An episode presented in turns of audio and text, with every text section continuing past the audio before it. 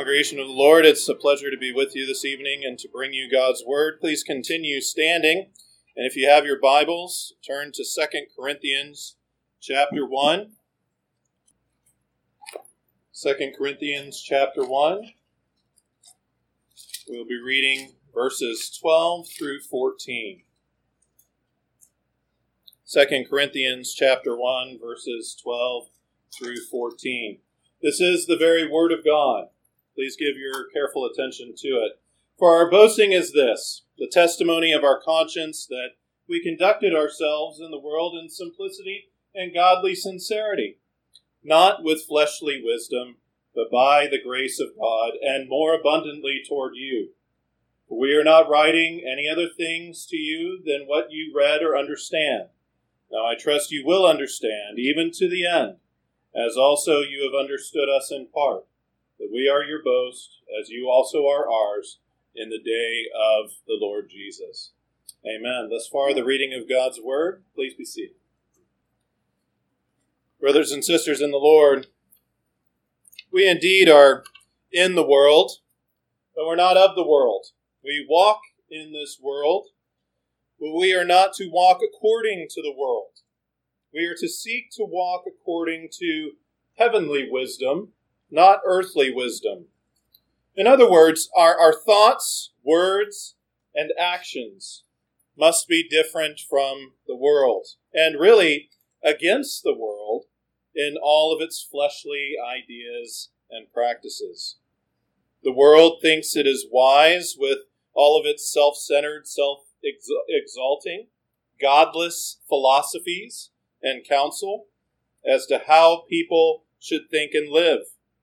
However, God teaches us in the divine wisdom of the Scriptures that we must walk in ways that are right before Him. Therefore, we find the rub, we find the conflict and the challenge. Satan and those who are of the world don't just sit and watch us go by without confrontation, do they? They try to seduce us away from God and to their point of view. They try to separate the, the sheep from their shepherd. They attack and try to destroy us. They make false accusations and try to divide relationships amongst God's people and bring permanent damage to reputations. Paul knew this well. In fact, today's text is really Paul's stand of confidence in the purity of their conduct amongst the Corinthians. For the manner in which Paul and his colleagues lived and interacted with the people was a testimony of the grace of God, contrary to the claims of some. What claims were made? False teachers had come into the church in Corinth and they had opposed Paul's authority. They questioned Paul's integrity. They claimed that Paul's actions were according to the flesh and if you recall, Titus told Paul of the saints' repentance and affection for Paul that resulted in Paul writing this letter. Though Paul was confident in God's work in the Corinthian church, not all the Corinthians were equally confident of Paul. If you would turn with me to chapter 10 of 2 Corinthians. 2 Corinthians chapter 10, and let's consider the first six verses. It says there, Now I, Paul, myself am pleading with you by the meekness and gentleness of Christ, who in presence am lowly among you, but being absent and bold toward you. But I beg you that when I am present I may not be bold with that confidence by which I intend to be bold against some who think of us as if we walked according to the flesh. For though we walk in the flesh, we do not war according to the flesh. For the weapons of our warfare are not carnal, but mighty in God for pulling down strongholds casting down arguments and every high thing that exalts itself against the knowledge of God, bringing every thought into captivity to the obedience of Christ, and being ready to punish all disobedience when your obedience is fulfilled. You know, a wise minister once told me that one of the tactics Satan uses to bring division and discord in the church isn't to necessarily seduce people to leave the church due to complaints or unhappiness, and clearly sometimes that is the case. But rather, his strategy can often be to damage the reputation of the minister so that a level of doubt is raised in the people's minds as they are hearing the preaching of the word, and then they stop listening and are focused on their doubts rather than hearing what they desperately need to hear from the Word of God. And that's what happened in Corinth. Paul had been there. He had been amongst the people. The false teachers went in after Paul's reputation and authority, sowing doubt in the minds of the people. Though there was this huge mess in the Corinthian church, God here uses Paul to write again to this messy people and sinful people to declare a massive yes in Jesus Christ and the gospel that pierces through the doubt and the darkness. Paul knows that God has been at work in the hearts of his people there. And so, Paul, after speaking about his great trust in God's deliverance, and after recognizing the people's prayer and God's blessing, he now tells them of his boasting and of his living in simplicity and godly sincerity. And we need to take note of his godly example and pray that God would be at work in us to live that way as well. So, the focus of this message here tonight, although we, we read the, the verses 12 through 14, um, in its entirety there. We're going to focus on verse 12. In verse 12, we see this, this word from our Lord through Paul, um, discussing Paul's boasting, but also um, the testimony of their conscience. And indeed, there it says again, for our boasting is this the testimony of our conscience, that we conducted ourselves in the world in simplicity and godly sincerity, not with fleshly wisdom, but by the grace of God, and that more abundantly toward you. My friends, boasting can clearly be from the sin of pride. However, Paul didn't boast in his own ability. He didn't boast in his own efforts that led to success in morally upright conduct when he was with the Corinthians. For Paul, it was a time of confident rejoicing in the triumph of God's grace in him. He knew what kind of a terrible sinner he was. And that understanding made the grace of God in his upright behavior all the more evident. This was a time for godly boasting to occur, true joy in the work of God. And as Paul told the church in Corinth in his first letter, as it is written, let he who glories glory in the Lord. And that's what he did. That's what he did. You know, it's good and encouraging when the Lord enlightens your understanding to his work in you. Those moments when you realize that you've made strides in resisting temptation and sin, and there is good fruit on display. God grows you in that. He, he deepens your thankfulness for His grace. He deepens your happiness and joy as you see more of the fruits of grace. Sometimes it's also helpful or necessary to share His work in you with others. Whether it's to encourage someone by sharing your experience whether it's to defend your actions against false accusations. You should gladly do so, not in ways where you are taking the glory, but where all the glory goes to God and His grace. Notice that their confidence in their conduct was confirmed in the testimony of their conscience. It wasn't from the ratings or reviews of men. Clearly, some men rated them F for flesh. But rather, it was a testimony of the conscience. It was a testimony of God's work in them. Remember, the conscience is a God given moral barometer that is in our minds that passes moral judgments on ourselves, either approving or disproving our actions. And God can use a tormenting conscience to bring sinners to repentance, driving them to the cross. Where have we seen that to be true? Martin Luther, indeed, um, said this about himself. He said, quote, Although I lived as a monk without reproach, I felt myself to be a sinner before God with a most unquiet conscience. I did not love, yes, I hated the righteous God who punishes sinners. Thus I raged with a fierce and a troubled conscience.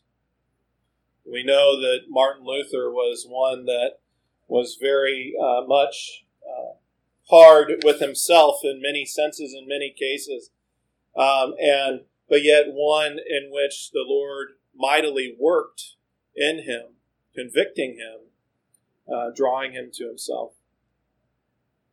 Another aspect of the conscience is that the conscience can be misinformed and begin to consider evil as good, having become seared or dull.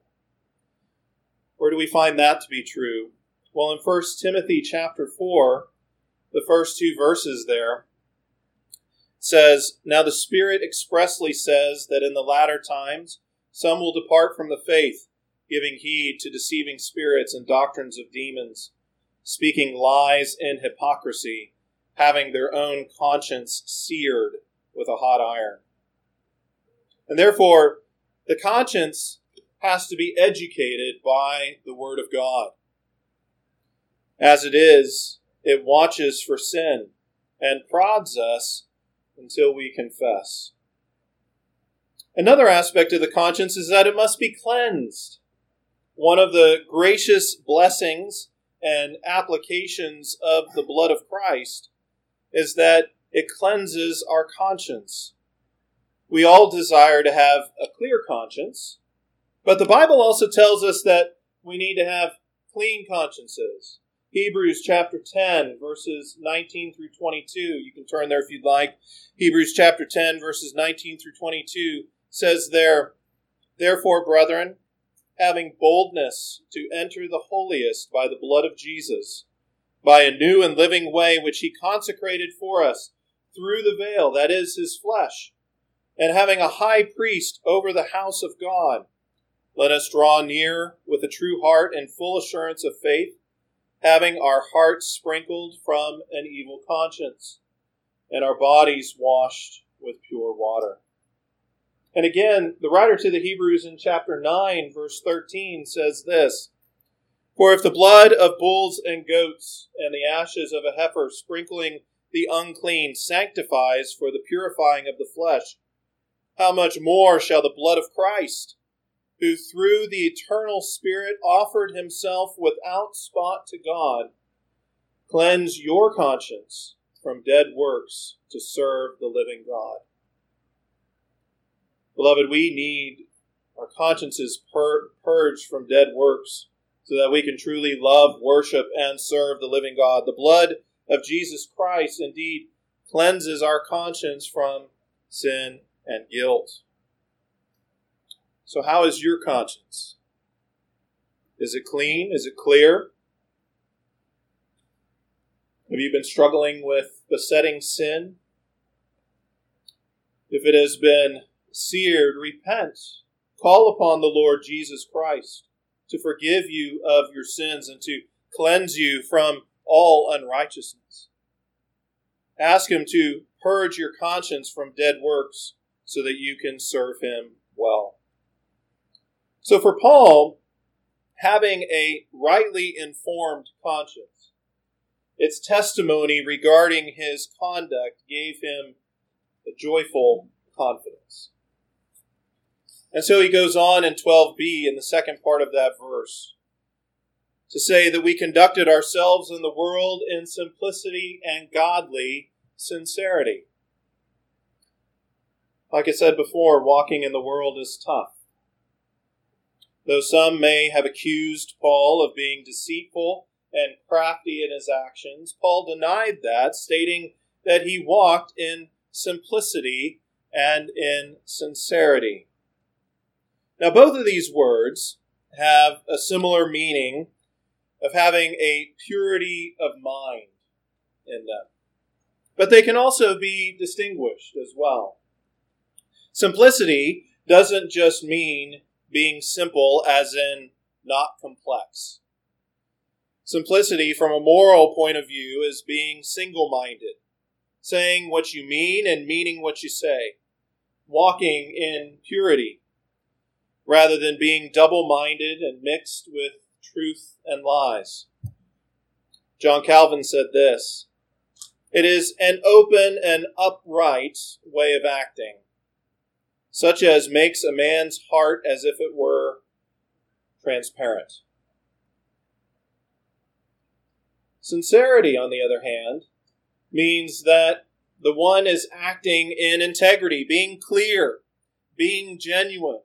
Paul didn't appear to be someone that he wasn't. Sincerity is the opposite of hypocrisy.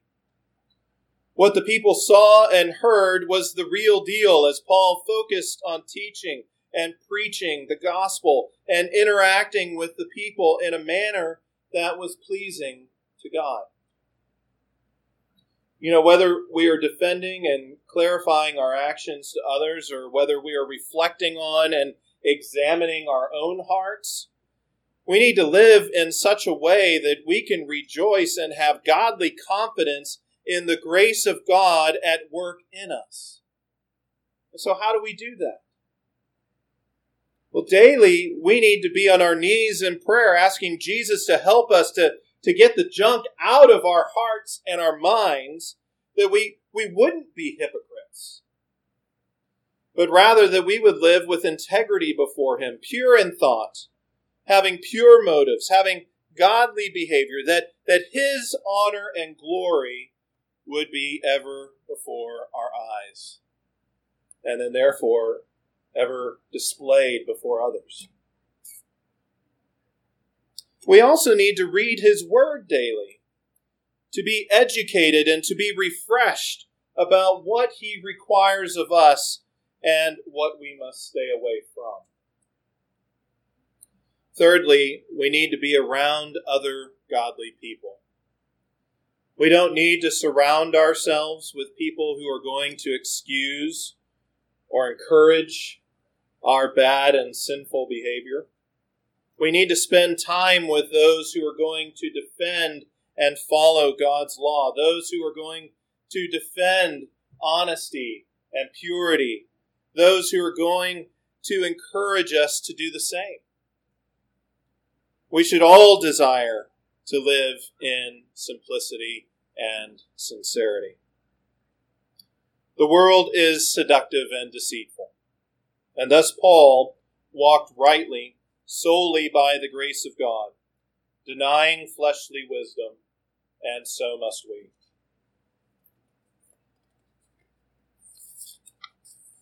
But notice what he says in verse 12c.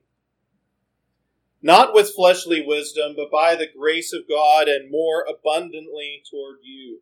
My friends, fleshly wisdom won't lead honest, pure, and sincere living. It won't lead to that. In other words, the foundation and fuel of Paul's simplicity and sincerity wasn't and couldn't be from the wisdom of this world. It could only be by the very grace of God and the heavenly wisdom that God provides to us. James chapter 3, verses 13 through 18 say some wonderful things and give us some good meat to the bones about this idea. Listen to the qualities of this wisdom in light of what we've just considered about sincere living. Who is wise and understanding among you? Let him show by good conduct that his words are done in the meekness of wisdom. But if you have bitter envy and, and self seeking in your hearts, do not boast and lie against the truth. This wisdom does not descend from above, but is earthly, sensual, demonic. For where envy and self seeking exist, confusion and every evil thing are there. But the wisdom that is from above is first pure, then peaceable, gentle, willing to yield, full of mercy and good fruits, without partiality and without hypocrisy. Now, the fruit of righteousness is sown in peace by those who make peace. You know, if, if Paul was really crafty and deceitful, like the false teachers claimed he was, clearly his works among the people would have been evil. Yet, against the backdrop of this reality, we find amazing grace. The evidence of God's unmerited favor in the life of a sinner that was clear in the fruit of godly, obedient living. The testimony of a clear conscience. Thus, Paul concludes by telling the people that he hopes they understand and will continue to understand all of their lives. Brothers and sisters, I'll leave you with a few thoughts as we close. What is the testimony of your conscience? I know that it may be more complicated than simple to answer that question. Examine yourself before the Lord. The answer may be yes in some ways and in some areas, and no in others. But pray that as you examine, that God will shine his light and expose anything where repentance is needed. That you will be quick to do so as well. And also, as you examine, be encouraged with the things that the Lord shows you where obedience is present. Be encouraged by fruit that you see in your life. Secondly, are you a diligent student of the Word? Honestly, we can all say that we can each be more so. Let's press forward to do that. As we study, as we meditate, as the Holy Spirit grows us, our consciences are educated, and our zeal for obedience is strengthened. As our knowledge of the Word carries into action, our testimony and witness in this world by God's grace stand strong even against critics who may try to raise doubt of our godly sincerity. Thirdly, do you desire the work of and depend on His grace? Are you thankful for it when the fruit of it is evident in your life? Only by the grace of God go I. As sinners, we are hypocrites to the core. Yet, for those who believe in and are trusting in Jesus Christ as their Savior, His blood has made us clean. His blood has washed us whiter than snow. He has forgiven all of our sins. His blood cleanses our consciences from the guilt of sin. We are the recipients of His grace. He has given us a new life. And we desperately need His grace. Not only His favor, but His favor in action in our hearts and lives. We need to understand His grace and desire the work of His grace. You know, we talk about God's grace a lot in the church today. We talk about being the recipients of His grace and all of the wonderful things that are true about being the recipients of His grace. But yet, do we desire His grace? Are we seeing the work of His grace? And then, indeed, we need to rejoice in the fruit of His grace. You know, it's a wonderful thing to come to another brother or sister in conversation and even to verbally tell them, I'm thankful for the grace of God in your life. It's not said in any way to puff them up. That's not your intent. That's not what you're saying. You are thankful for the work of God in their life, as it is evident, as He has used them and as He has worked through them to be a blessing to you and others. Even going to them and saying, you know what, I'm so thankful that the Lord has granted you faith and salvation. The works of God that we talk about often, but sometimes that we don't verbalize to each other. Sometimes that not only do we not verbalize to each other, but maybe we just don't consider in those ways. the fruit of His grace. The fruit of His grace is on display in many ways in all of us who belong to Him. Let us be mindful of that, and indeed, let us seek by His power and strength and His work, let us seek to live lives that are in simplicity and godly sincerity among a very much watching world, even among a very critical world. A world that would love to see us fall, but indeed, in Christ, we stand.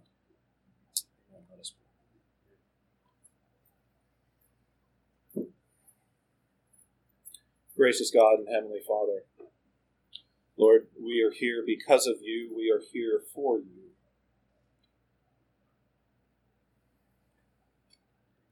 Lord, even as we are before you on your throne of grace, we come before you praying that our lives would be a beautiful testimony of your work, Lord Jesus of your work, Holy Spirit. That we indeed would be beacons of light in this dark and dead and evil world. Lord, we pray that you would give us strength. As we, like Paul, face challenges, critics, opponents, those who would like to inject doubts into the midst of your people. And those who would like to inject doubt into our own very hearts regarding your plans, purposes, promises, Lord. But yet, Lord, help us to be indeed good students of the Word, to stand on the Word. It is as it is your word. It is living and powerful, and it is indeed at work in us, showing us the truth. May we stand on your truth, Lord. May we be sanctified by your truth, for your word is truth. So, Lord, we do pray that you would help us to be a people who are mindful of the things that we think of, the things that we say, the things that we do. Not just when we walk out the door of our house, Lord, but even in our closets, in our bathrooms, in our bedrooms, in our living rooms, Lord, may, may we be a people who indeed are concerned about and desire to live in godly sincerity to your praise and glory. We thank and praise you. In Jesus' name.